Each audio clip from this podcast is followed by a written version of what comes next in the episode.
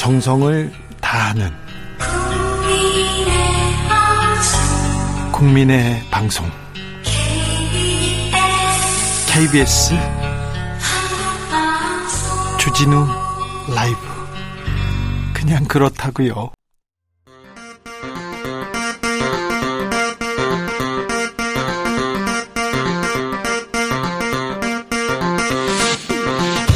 주진우 라이브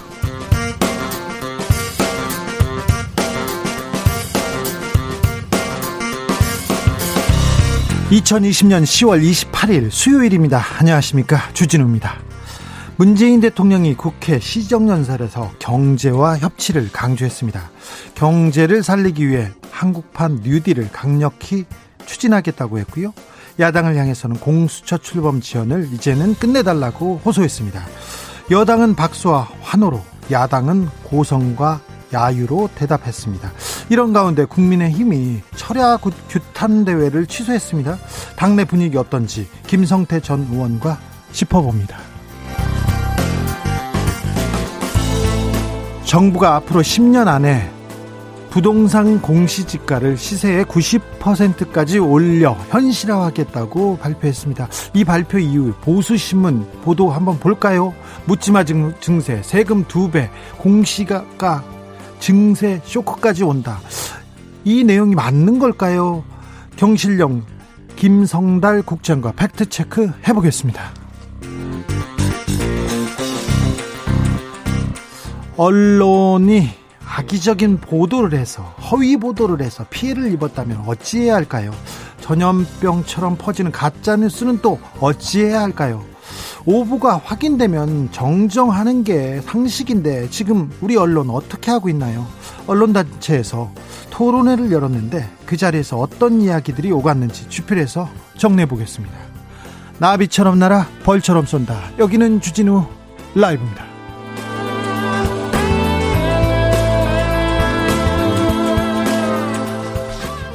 오늘도 자중자애 겸손하고 진정성 있게 여러분과 함께 하겠습니다. 날씨가 어우, 춥습니다. 대신 하늘은 맑고 푸릅니다. 아, 그래서 가을 마지막 가을인데 잘 즐기고 있는지 또 묻고 싶습니다. 매일 뉴스가 쏟아집니다. 인터넷 포털을 포털을 통해서 뉴스를 요새 보죠. 종이 신문 보시는 분 좀 좀 줄어들었습니다. 요새도 종이 신문 보시는 분 있나요? 그런데 어, 어떻게 생각하십니까? 요즘 우리 언론 잘하고 있다고 생각합니까? 아직도 문제가 크다고 생각하십니까? 우리 언론의 특별히 신문, 방송에 대해서는 여러분은 몇 점 생각하고 계신지 우리 언론 좀 더 잘해라 이런 어, 채찍 함께 보내주십시오. 그러면 주진우 라이브에서 전해드리겠습니다. 샵 9730 짧은 문자 50원 긴 문자는 100원입니다. 콩으로 보내시면 무료입니다. 그럼 오늘 순서 시작하겠습니다.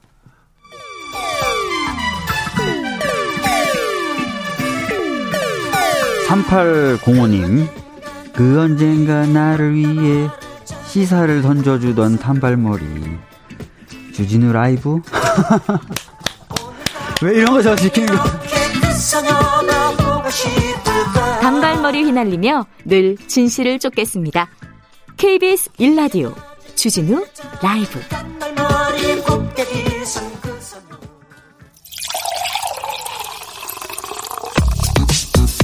진짜 중요한 뉴스만 쭉 뽑아냈습니다. 주 라이브가 뽑은 오늘의 뉴스 주스.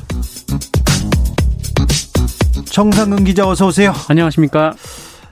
김학의 전 법무부 차관 항소심 결과가 나왔어요. 네, 이 별장 성접대 의혹 그리고 이 수억 원대 뇌물수수 혐의로 재판에 넘겨져서 1심에서 무죄를 선고받은 바 있는 김학의 전 법무부 차관이 2심에서 실형을 선고받았습니다. 실형을 받았습니다. 검찰에서도 김학의 이게가 아니다, 맞습니다, 아니다 계속 얘기하고 그래서 기소하지 못한다고 몇 번 기소를 미뤘어요. 1심에 어찌어찌 하다가 1심 갔는데 무죄 나왔거든요. 그런데 오늘 2심에서 실형 법정 구속됐습니다. 네, 서울고법 형사 1부에서였는데요. 이 김학의 전 차관에게 무죄를 선고한 원심을 파기하고 징역 2년 6개월에 어, 벌금 500만 원을 선고했습니다. 어, 이에 따라 김학의 씨는 바로 법정 구속이 됐습니다. 네. 아, 재판부는 김학의 씨가 이 사업가 최모 씨로부터 4,300만 원 상당의 경제적 이익을 제공받은 점을 유죄로 판단했습니다. 재판부는 고위 공무원이자 검찰의 핵심 간부로서 누구보다 높은 도덕성과 청렴성을 가지고 공평하게 직무를 수행해야 하고 다른 검사들에게도 모범을 보여야 하는데도 장기간에 걸쳐서 알선 명목으로 4천만 원이 넘는 경제적 이익을 제공받는 등 이 죄질이 매우 좋지 않다라고 지적을 했습니다. 네. 아, 김학의 전 차관은 지난 2013년 별장 성착취 의혹이 불거진 지 6년 만에야 구속 기소가 됐었습니다. 아, 핵심 의혹이었던 성비위 관련 혐의는 1심에서 문제의 영상 속 인물이 아, 김학의 전 차관이 맞다라는 판단을 받았지만 공소시효가 만료돼서 처벌을 받을 수 없다라고 1심에서 어, 판단한 바 있습니다. 4,300만 원 상당을 받았다. 뇌물 혐의로 구속이 됐습니다. 그런데요, 이 그 김학의 전 법무부 차관을 구속한 구속한 정준영 부장판사가 이재용 삼성전자 부회장의 판사예요. 네. 아, 여기는 4,300만 원의 뇌물인데 2년 6개월 실형입니다. 아, 이재용 부회장은 80억대인데요. 80억이 넘는 뇌물인데 어, 형량이 어떻게 나올지 지켜봐 주십시오. 아, 삼성 이재용 부회장의 판사가 김학의 전 차관을 뇌물 혐의로 구속했다는 뉴스 첫 번째로 전해드립니다. 네. 오늘 문재인 대통령이 국회에서 시정연설을 했습니다. 네, 총 555조 8천억 원 규모의 내년도 예산안을 설명하기 위해서 문재인 대통령이 시정연설을 오늘 국회에서 했습니다. 내년 예산이 555조 정도 된다고 합니다. 우리나라 네. 국가 살림이 1년 국가 살림이 555조입니다. 그러니까 우리 국가 경제 규모 엄청난 거고요. 아, 아, 기대가 되기도 합니다. 그래서요. 네, 시정 연설에서 시정 연설에서 일단 문재인 대통령은 가장 먼저 이 코로나19 위기 그리고 이 최악의 경제 위기를 선방하고 있는 국민들과 의료진들에게 감사부터 전했습니다. 예. 아, 그러면서 이제는 경제에서 확실한 반등을 이룰 시간이다라면서 위기를 기회로 만들어서 세계를 선도하겠다라고 밝혔고요. 어, 일자리부터 지키고 더 만들겠다라는 점도 강조했습니다. 어, 그리고 한국판 뉴딜은 선도국가로 나아가기 위한 국가 대전환 사업이라면서 어, 내년에 32조 원을 투자하겠다라고 설명했습니다. 부동산 정책 관련해서 이 투기 억제를 위한 정부의 의지는 단호하다라고 밝혔고요. 단호하니까 어떻게 한답니까? 네, 임대차 3법을 조기에 안착시키고 전세 시장을 기필코 안정시키겠다라고 아, 얘기를 했습니다. 전세 시장을 기필코 안정시키겠다. 네, 그리고 남북 관계에 대해서는 이 최근 서해에서의 우리 국민 사망으로 국민들의 걱정이 크지만 한반도 비핵화와 항구적 평화를 위해 끊임없는 대화를 모색하겠다라고 강조했습니다. 그런데 오늘 시정 연설을 앞두고 국회가 굉장히 소란스러웠어요. 네, 어, 뭐, 보통 대통령이 국회에 오면은 이 국회의장과 원내 정당 대표단이 모여서 가벼운 환담을 하는데, 네. 어, 오늘도 환담 자리가 마련이 됐습니다. 예. 어, 그런데 주호영 국민의힘 원내대표가 이 환담 참석을 위해서 의장실에 입장을 하려다가, 어, 청와대 경호진이 이 몸수색을 요청을 했습니다. 그래서 네. 불만을 토로하면서 본회의장으로 돌아갔는데요. 어, 이후에 국민의힘 배현진 원내대표 원내대변인은 이 원내대표가 들어가는데 경호처 직원이 제재를 했다라면서 야당을 대통령 들러리로 세우는 것도 아니고 강력히 항의한다라고 말했습니다. 그런데 원내대표는 청와대 경호실에서 이렇게 몸 수색을 하기로 돼 있다고 청와대에서는 발표했는데 이게 무슨 내용인지 전 원내대표인 김성태 의원한테 네네. 잠시 후에 저희가 물어보겠습니다. 어, 지금 어, 주호영 원내대표가 원내대표 인지 처음 돼봐서 몰랐을 수도 있고요. 아니면 청와대 경호실에서 오버했는지 조금 이따 저희가 따져보겠습니다. 어, 정의당의 류호정 의원도 굉장히 좀 화제가 됐어요. 네, 정의당 류호정 의원은 오늘 국회의사당 본청 앞에서 그 2년 전 태안 화력발전소에서 산재로 숨진 이 김용균 씨의 작업복 그리고 헬멧을 착용을 하고 김용기, 김용균 씨가 이 사고 발생 열흘, 열흘 전에 들었던 피켓을 손에 들고 1인 시위를 했습니다. 예? 어, 문재인 대통령이 지나가자 자신의 신분을 밝혔고 문재인 대통령은 손인사를 했는데 네. 어, 류호정 의원은 이 김용균 노동자를 기억하십니까? 이 중대재해기업처벌법 제정 잊지 말아 주십시오라고 했고 어, 문재인 대통령은 발열 체크, 손 소독을 하면서도 어, 류호정 의원을 향해서 고개를 끄덕였습니다. 근데 대통령한테 뭘 요구하면서 1인 시위를 했습니까? 네, 이 중대기업처벌법 제정과 관련해서 뭐 1인 시위를 하고 있었는데 이게 문재인 대통령이 온다고 1인 시위를 했던 건 아니고요. 이 정의당에서 34일째 그 릴레이 1인 시위를 하고 있는 중이었습니다. 아, 그렇습니까? 아무튼 법을 만드는 거는 국회의 일이기 때문에 어, 국회에 호소하는 시위를 지금 34일째 하고 있군요. 네네. 네. 코로나 현황 살펴볼까요? 네, 오늘 영시 기준 코로나19 신규 확진자는 다시 세 자릿수가 나왔습니다. 모두 103명이고요. 이 중에 지역사회 감염자는 96명이었습니다. 어, 경기도와 서울이 20명대인데 강원도에서도 14명이나 나왔습니다. 네. 라임 옵티머스 수사 본격적으로 진행되고 있습니다. 네, 일단 라임 자산운용 사태의 핵심 인물인 김봉현 전 스타모빌리티 회장의 옥중 폭로로 불거진 네. 이 현직 검사 룸사롱 접대 의혹 의혹과 관련해서 아, 검찰이 오늘 김봉현 전 회장을 찾아가서 2차 조사를 하고 있습니다. 네. 아, 김봉현 씨 측은 지난 2019년 7월 검사 술자리 접대 일자를 특정하는 등 검찰 수사에 적극 협조하겠다라고 밝혔고요.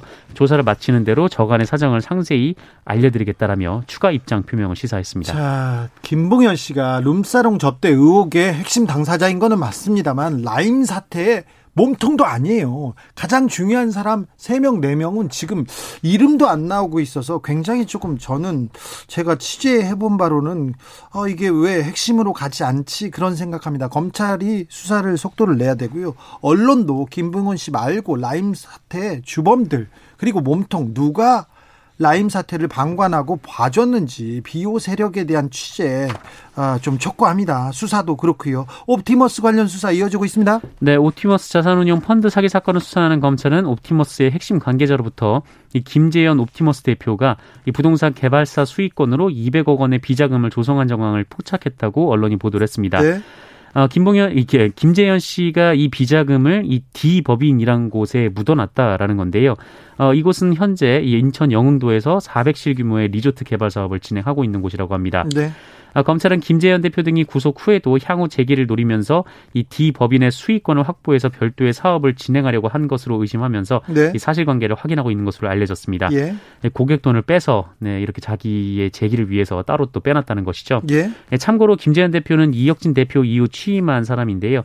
이혁진 전 대표는 해당 사태의 주범을 김재현 대표로 꼽고 있는 상황입니다. 자, 펀드 사기 사건인데 어, 이게 부동산에 투자한다면서 돈을 빼돌렸다는 거지 않습니까?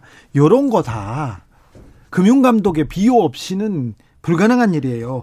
어, 이혁진 전 대표가 김재현 그리고 어, 모피아라고 불리우는 재경부 간부들, 이현재 전 부총리 등 몇몇 사람들을 지목했어요. 그래서 아, 이 옵티머스 펀드 사기를 방조하고 도와준 그런 사람들이 누군지 요 부분에 수사에 초점이 맞춰야 되고 취재의 초점도 여기에 맞춰야 됩니다. 로비 그것도 중요합니다만 이 사태가 본질이 뭔지 그걸 좀 알아야 될 거 아닙니다.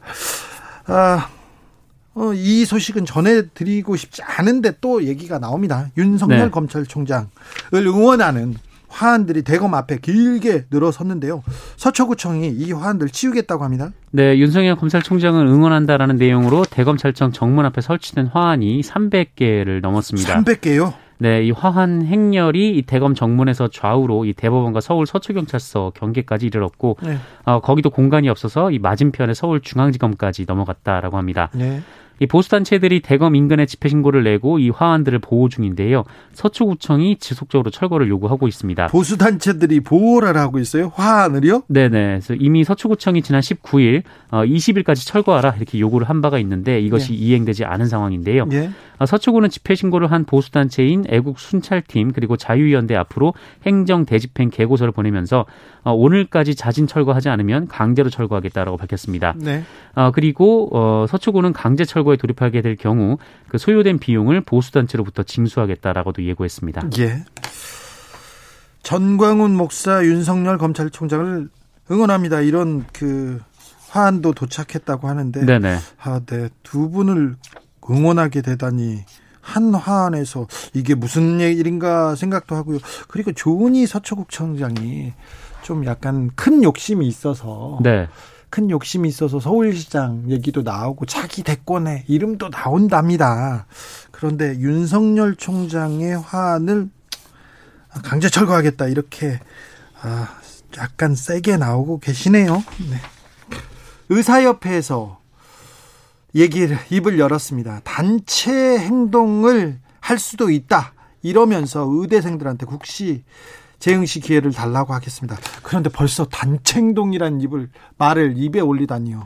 네, 의대, 의대생들이 이미 이달 중순에 그 YTN 방송에 출연해서 이 본인들이 나서서 재시험을 요구하지 않을 것이며 국민 앞에서 사과도 하지 않을 것이라는 취지로 말한 바가 있는데 본인들은 얘기 안 한다고 합니다. 네, 그랬더니 의사협회에서 계속해서 의대생 국시구제를 요구하고 있는 상황입니다. 네. 어젯밤 입장문을 냈는데요. 이 정부의 잘못된 정책에서 비롯된 국시 문제로 인해서 국민 건강과 환자 안전을 심각하게 위협할 위기에 직면하고 있다라면서 28일까지 어, 그러니까 오늘까지 정부가 뚜렷한 해결책을 내놓지 않는다면 어, 정부가 해결 의지가 없는 것으로 간주할 수밖에 없다라고 주장했습니다. 네. 어, 그러면서 향후 이로 인해 벌어질 모든 상황에 대한 책임은 정부 측에 있음을 분명히 밝힌다라고 경고를 했는데요. 이 파업 등 단체 행동이 가능하다라고 시사를 한 상황입니다. 제가 조폭 취재를 오래 한 기자지 않습니까? 네.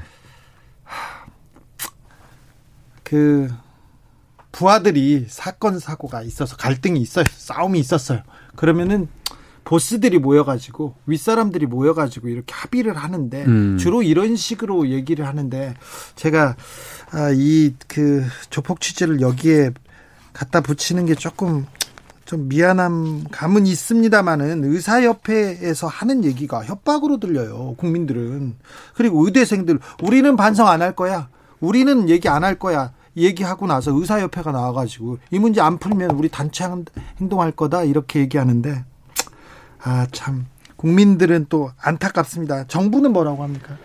어, 네, 정부는 난색을 표하고 있습니다. 일단 뭐 당사자들이 시험을 요구할 생각이 없다라고 했는데 정부가 다시 재시험 기회를 주면 이 다른 국가고시 응시생, 응시생들로서는 당연히 불만을 가질 수밖에 없는 상황인데요. 아, 게다가 좀 국민 여론도 좋지 않은 상황입니다.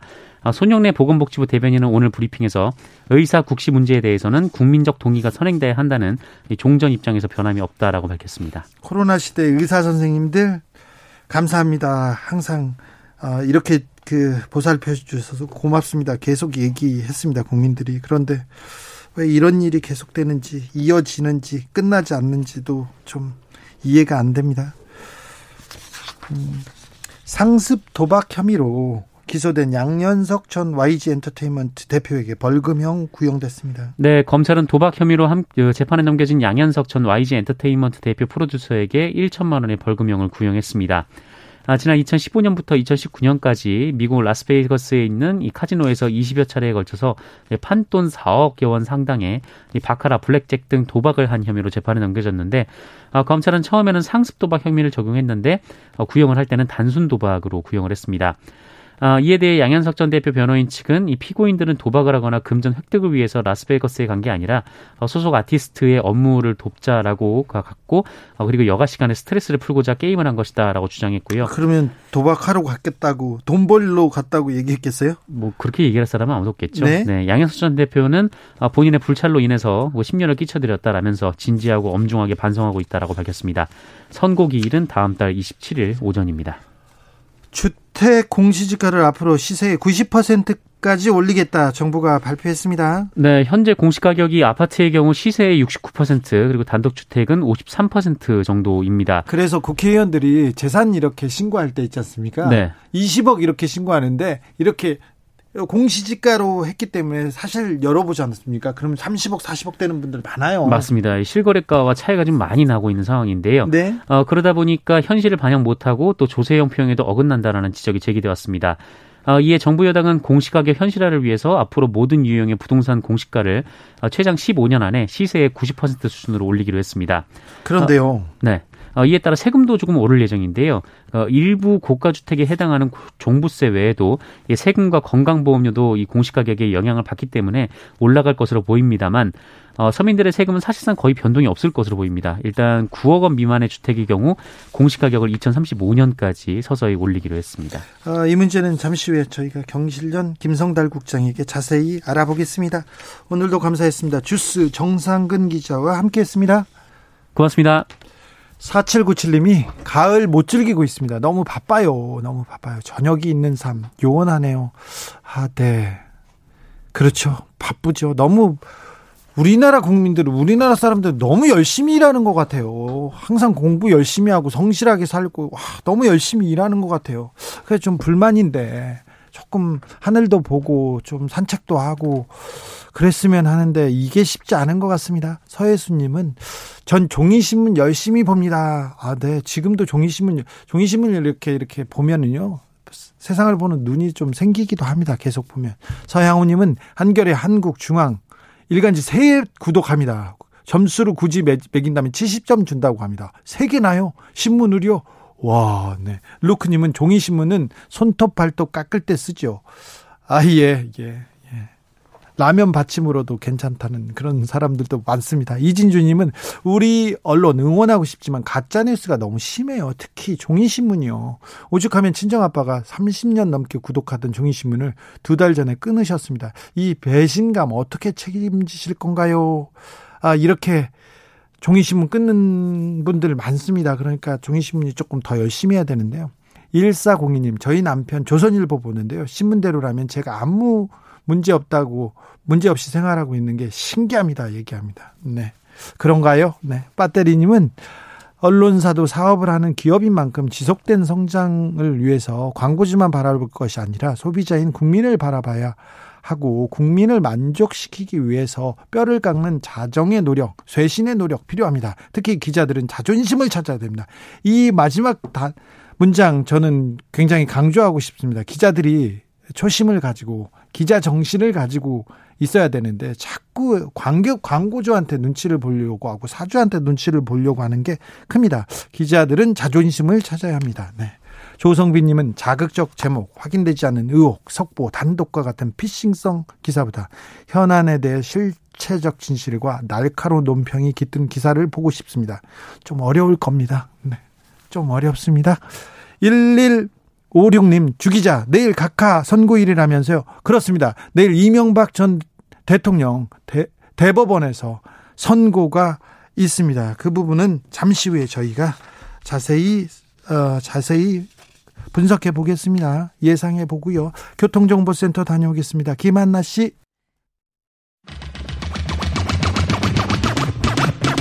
주진우 라이브.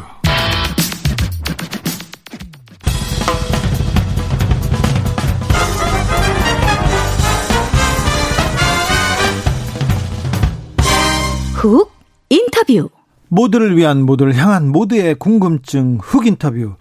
부동산 이야기로 좀 넘어가겠습니다. 정부가 공시지가, 공시가격을 현실화하겠다 이렇게 발표했는데요. 현재는 공시가격이 시세, 실질적으로 거래되고 있는 금액에 비해서 50% 수준에 머물고 있습니다. 왜 부동산 가치를 왜곡하고 있을까요? 그래서 바로 잡겠다는 건데요. 그런데 아, 이 발표가 나오자마자 보수 언론에서 세금 늘어난다, 서민을 위한 대책 아니다 이러면서 논란이 되고 있습니다. 아, 자세하게 좀 들여다보겠습니다. 김성달 경제정의 실천 시민연합 부동산 건설 개혁본부 국장 모셨습니다. 안녕하세요. 네, 안녕하세요. 네. 정부가 공시지가를 현실화하겠다. 90%까지 맞추겠다. 이런 목표를 설정했습니다.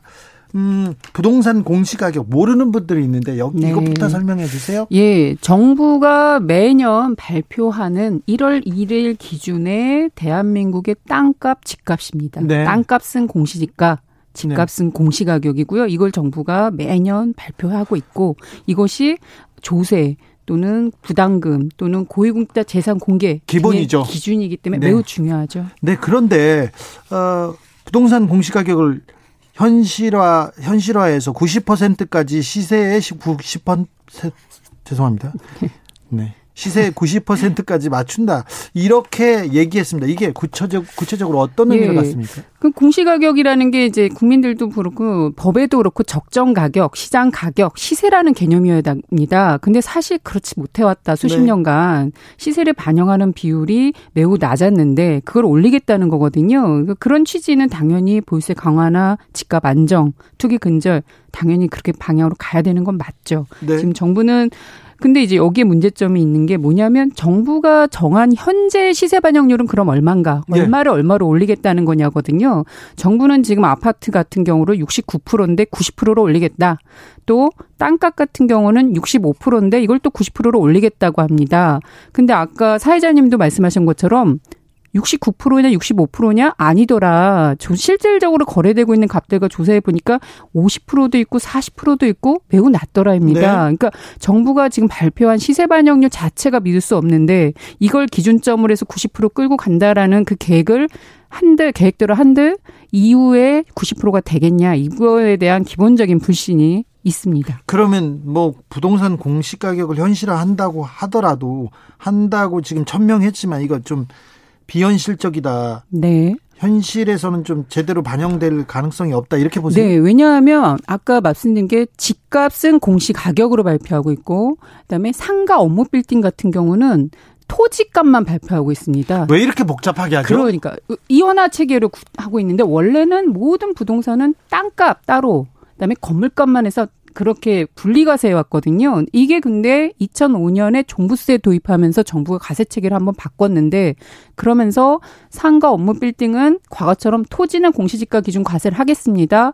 그런데 아파트 주택은 어, 새로운 토지 플러스 건물을 가치 평가한 공시가격 기준으로 가세하겠다고 해서 지금 15년째 유지하고 있는 겁니다. 그래서 이게 분리되고 있는데 정부는 지금 공시가격만 올리고 있다. 이게 문제입니다. 여전히 어, 상가 빌딩, 상가 빌딩은 대부분 이제 개인이 아니라 재벌법인들이 더 많이 가지고 있거든요. 네, 부자들이 가지고 있죠. 부자들이 가지고 있는데 이 토지에 대해서는 공시지가를 올리지 않고 있고 아파트 집값만 계속 올리고 있으니 그 안에서 보유세 현실화적인 것도 현실성이 실효성이 떨어지고 그 안에 또 불공정이 남아 있다. 이게 지금 심각한 문제죠. 3116님은 양도소득세, 상속세, 증여세 는 시가로 하지 않습니까? 당연히 공시가격 최대한 시가에 가깝게 해야 됩니다. 이런 의견 주셨는데 자 공시가격을 시가에 가깝게 한다.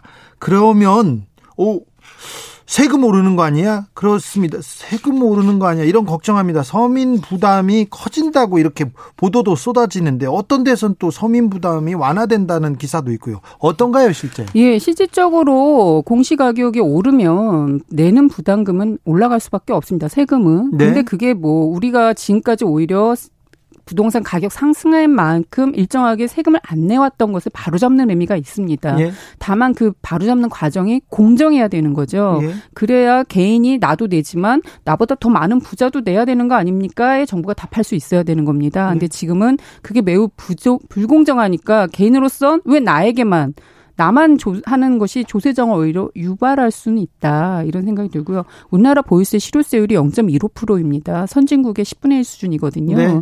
이 부분에 대해서는 국민 대다수가 동의하실 거다. 그런 봅니다. 보유세 강화하는 취지에서는. 그런데 그러면 부동산 안정에도 좀 효과가 있을까요? 부동산 가격. 왜냐하면 가진 만큼 세금을 내야 되는 거거든요. 예. 가진 만큼 세금을 내야 그것을 통한 투기 수요를 억제할 수 있고 또 다른 소유 편중도 억제할 수 있으면서 장기적으로는 집값 안정 효과도 가져올 수 있는 있는 거죠. 장기적으로 부동산 안정에 효과를 볼 텐데요. 그런데 네. 소득은 그대로인데 1주택만 보유한 국민들 있지 않습니까? 네. 그런 분들은 어이구 세금 부담 걱정입니다. 그래서 정부나 여당에서 여기에 대한 대책은 있습니까? 지금 뭐 한정혜 정책위원장이나 뭐 말씀 김태년 원내대표도 다 말씀하시는 게 1주택 중저가인 경우에 재산세를 완화해 주는 방안을 찾겠다라는 겁니다. 근데 이제 당연히 저가 부동산인 분들에 대해서는 완화나 또는 감면해 주는 것이 필요하다라는 건 얘기되고 있지만 그 대상이 어디까지 것이냐는 건 사실 깊이 있게 논의될 필요는 있는 거거든요. 지금 정부는 그걸 9억, 6억 이렇게 얘기하는데 국민 평균 부동산이 3억입니다. 근데 6억, 9억까지 우리가 이 부분을 확대할 거냐 이건 조금 심도 있게 논의될 필요가 있다라고 이 봅니다. 이 문제, 이 기준을 두고 정부와 여당이 좀 차이가 큰 것 같은데요. 네.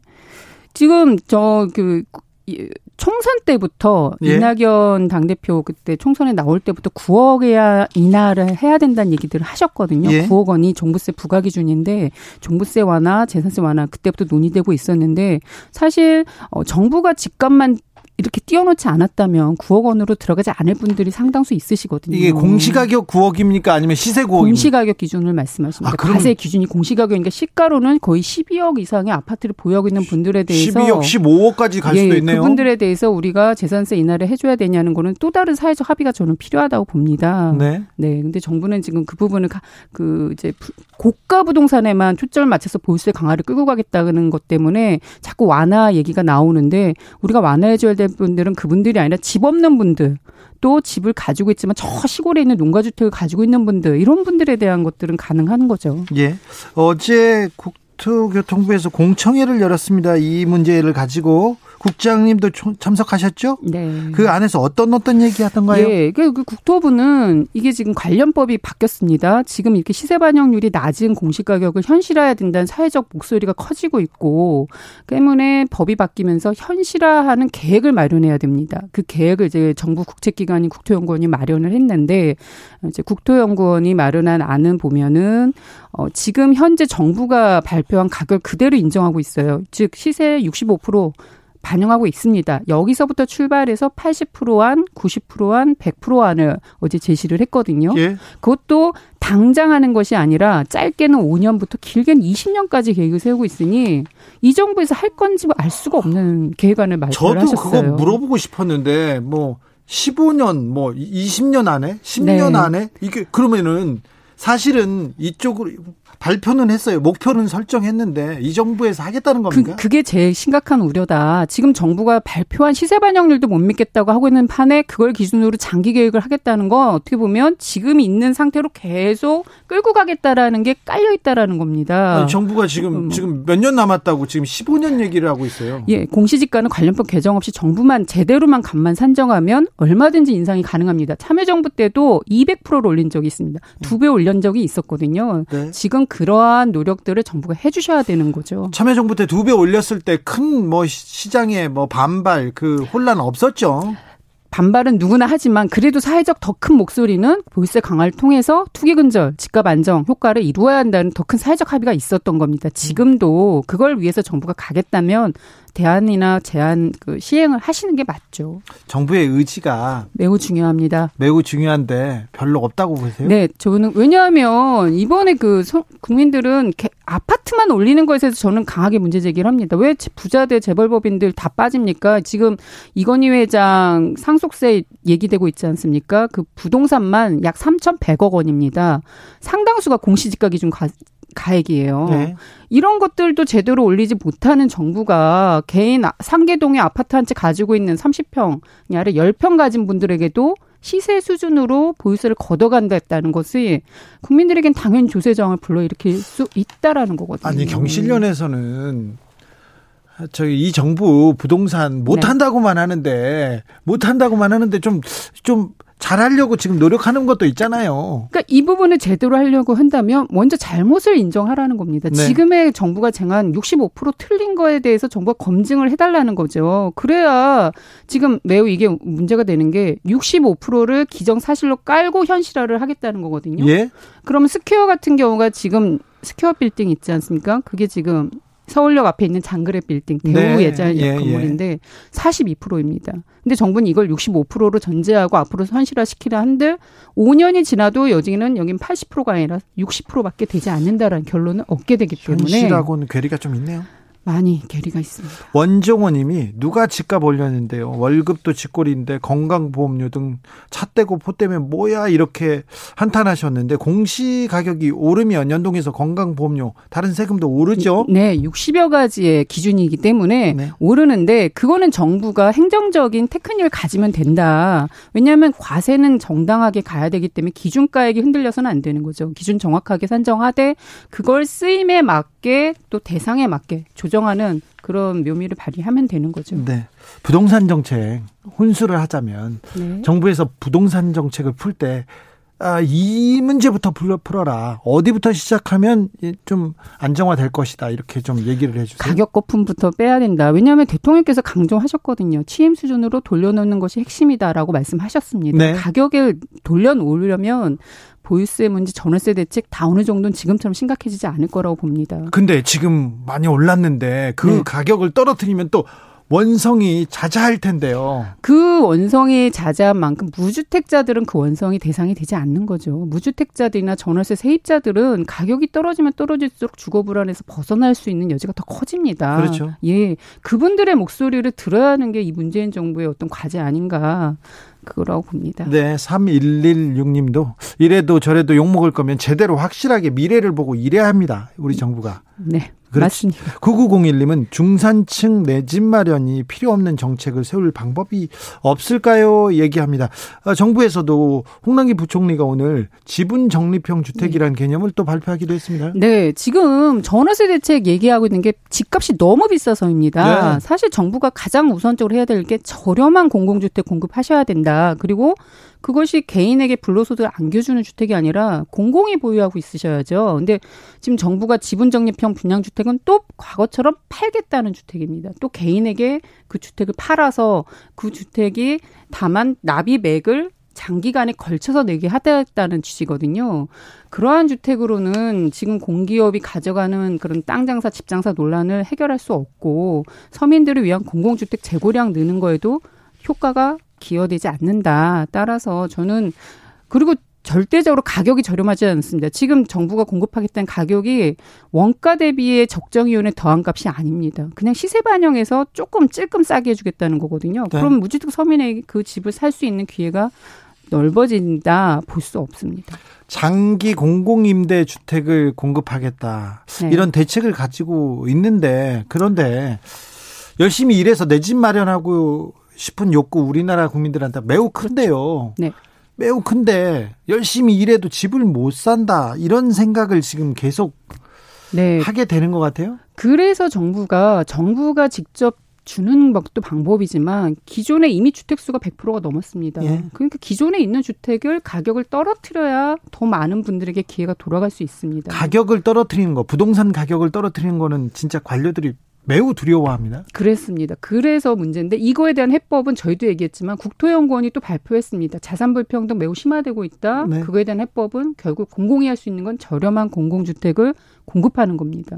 네. 그러한 본연의 역할에 충실해야지 지금은 그것이 어떻게 보면 가장 가격에 영향을 줄 수 있는 정부 해법이 되지 않을까 봅니다. 그러면 좀 부동산이 안정되고 좀 떨어질까요? 그래야 보유세 강화까지 같이 밀고 나갈 때 그게 훨씬 효과를 발휘할 거다라고 봅니다. 네, 공시가격 현실화.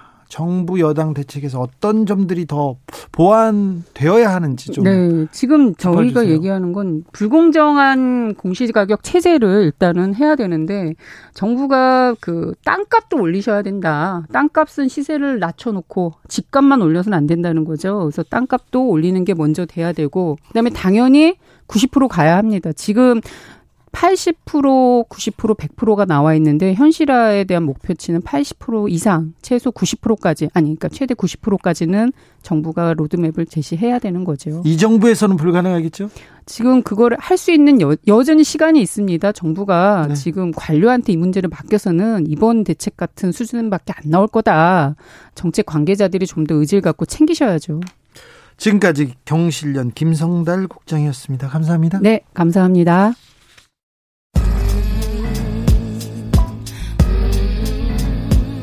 나비처럼 날아 벌처럼 쏜다. 주진우 라이브.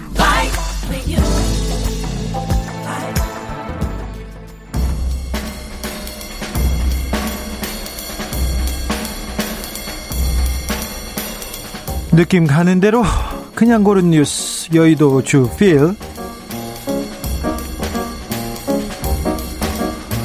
미 일주일 코로나 환자 50만 명 육박 병원 장애업계 비상 연합뉴스 기사입니다.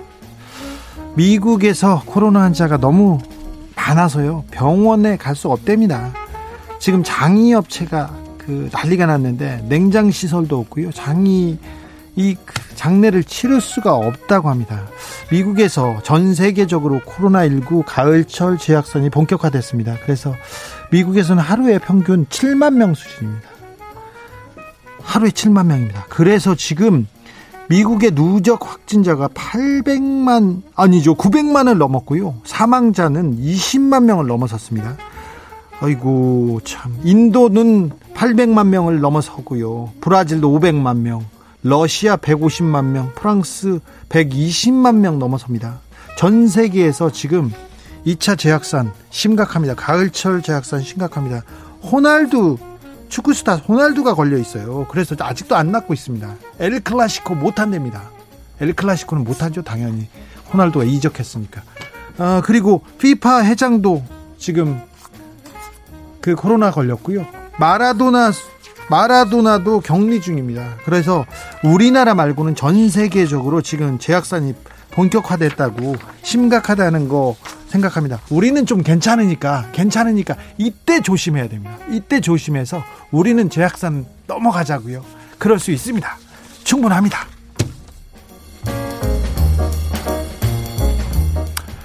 할로윈 즐기려다가 유령된다. 주말 클럽의 공무원 상주 연합뉴스 기사입니다. 오는 31일이 헬로윈데이랍니다. 할로윈인지 헬로윈인지. 네.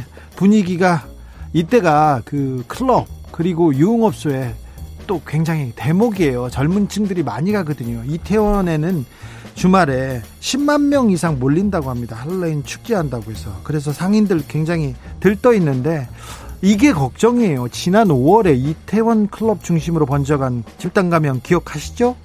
그때 그 집단 감염 때문에 이태원 용산 그 상권 무너졌었거든요. 그래서 지금은 서울 용산구에서 이태원 방문 자제해 달라고 호소합니다. 서울시에서도 서울시에도 클럽에 공무원을 보내겠다고 이렇게 얘기합니다. 그래서 서울시에서는 아예 이 기간 중에 클럽이나 유흥주점은 잠시 문을 닫는 게 어떠냐고 이렇게 얘기하는데 업주들도 걱정하고 있답니다. 집단 감염의 원흉이 될 수도 있다는 거 생각합니다. 생각해 보십시오. 추석도 우리 반납하고 코로나 방역에 지금 나섰습니다. 그래서 전 세계 확산하고 있는데 우리는 괜찮고 우리는 정상적으로 정상적으로 이렇게 생활하고 있습니다. 그러니 이번 주말 고비가 될 것 같습니다. 그러니 이번 주말까지만 조금만 아, 좀 주의를 좀 당부합니다. 클럽 어렵다는 거 압니다. 노래방 어렵다는 거 아는데 이번 주말만 잘 넘기면 우리가 가을 대확산에서 빠져나갈 수 있을 것 같습니다. 깨시미 님도 추석 때도 자제했어요. 추석 때도. 그런데 왜 다른 나라 행사에 우리나라가 난리냐고요. 젊은 층이 좀 난리였어요. 좀 파티한다고. 그런데 이번에는 안 그럴 거예요. 우리 젊은이들 괜찮습니다. 얼마나 아, 네. 이번에는 각성할 걸로 보입니다.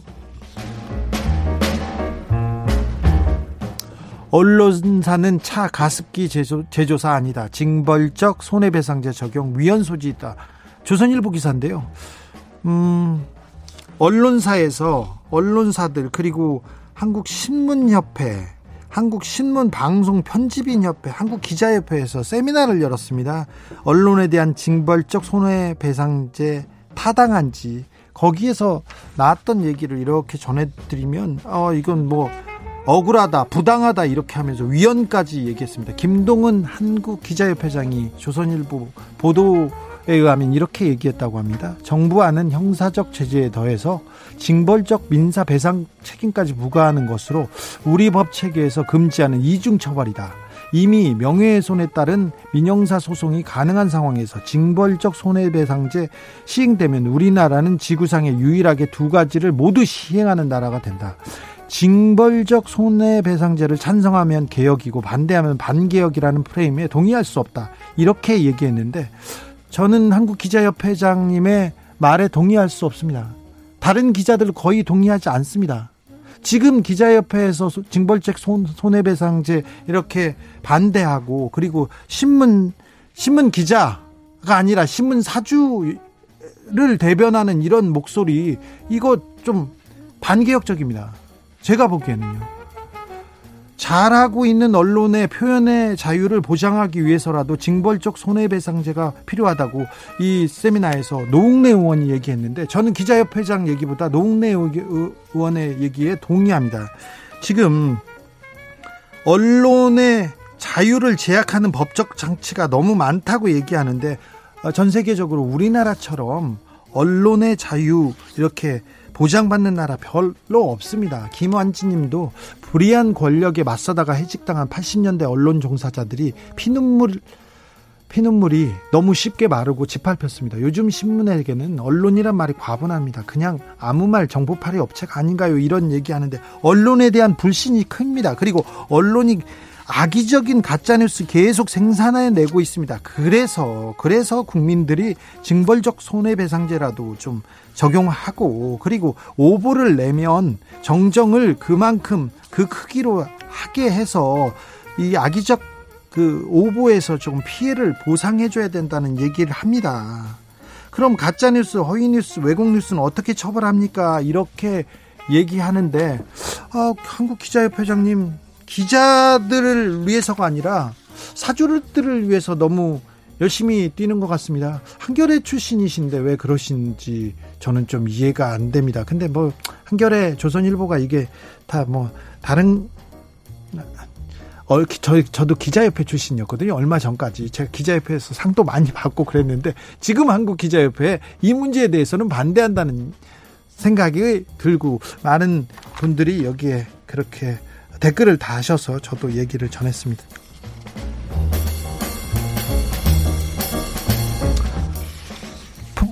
이재용 몰고 온 펠리세이드 알고 보니 중고차 쇼핑몰에서 산 것. 조선일보 기사인데요. 단독이 걸렸습니다.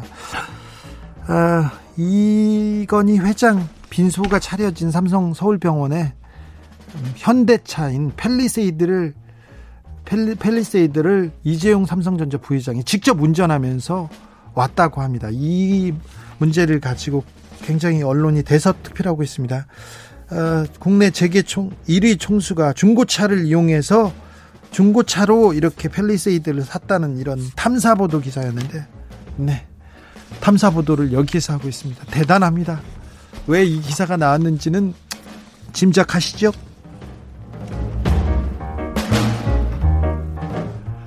하랩이 인간 선언했다. 파업하는 롯데 택배 조합원이 남긴 글. YTN 기사입니다.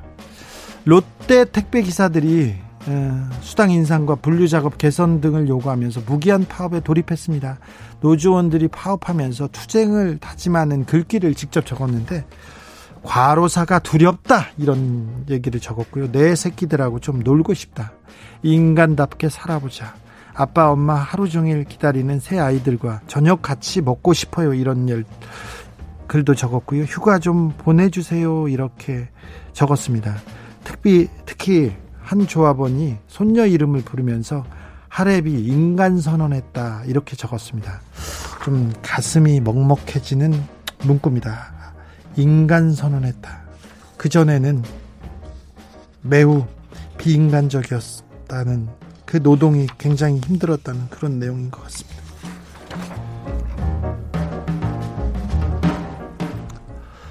벌칙은 석잔 원샷, 무반주 댄스, 흥겨운 신라인들의 술자리, 연합뉴스 기사입니다. 조선시대에는 개영배라고 불리는 술잔이 있었답니다. 개영배는 잔의 70%가 이렇게 넘는 술은 밑구멍으로 빠져나가는 구조로 만든 술잔이었대요. 지나친 음주 안 된다는 욕심은 경계한다는 그런 술잔이었대요. 신라 시대에는 어, 술 먹으면서 이 그 주사위 같은 주령구를 던졌대요. 그런데 주사위 의 옆에 뭐라고 쓰였냐면요. 이렇게 던져서 주사위를 던집니다. 그러면 일이 나오는 게 아니라 이런 벌칙이 나옵니다. 예를 들어 삼진일거 세 잔, 술 세 잔 벌주입니다. 술 세 잔을 원샷하는 벌주입니다. 금성 장무, 이미 청가 이런 거는 무반주로 춤추기, 노래 시키기 이런 거랍니다. 그러니까 주사위를 던지면서 이런 놀이를 하면서 어, 벌칙으로 이렇게 술을 마시는 그런 술자리 게임을 했다는 건데요. 아, 참, 과거에도 한량들은 좀 비슷하구나. 이런 생각도 합니다. 아, 참, 술자리 게임 벌칙이라. 신라시대. 어, 많은 게, 아, 우리 민족은 참 술자리 좋아하고 술 먹으면서 이렇게 게임하는 거 좋아했구나 이런 생각도 해봅니다. 바비킴의 한 잔 더 들으면서 저는 잠시 쉬었다 6시에 돌아오겠습니다. 4721님이 바쁘시다는 분들 부럽습니다. 코로나로 백수가 된 지 몇 달째인데요. 그래도 약간의 먹을거리가 남아있으니 감사해야죠. 나보다 나라가 먼저죠. 얘기합니다. 코로나로 어, 경제 어렵고 사, 살기 팍팍하다는 분들 너무 많습니다. 이런 분들을 위해서도 우리가 조금만 조금만 조심하자고요. 이번 주만 조심하면 됩니다.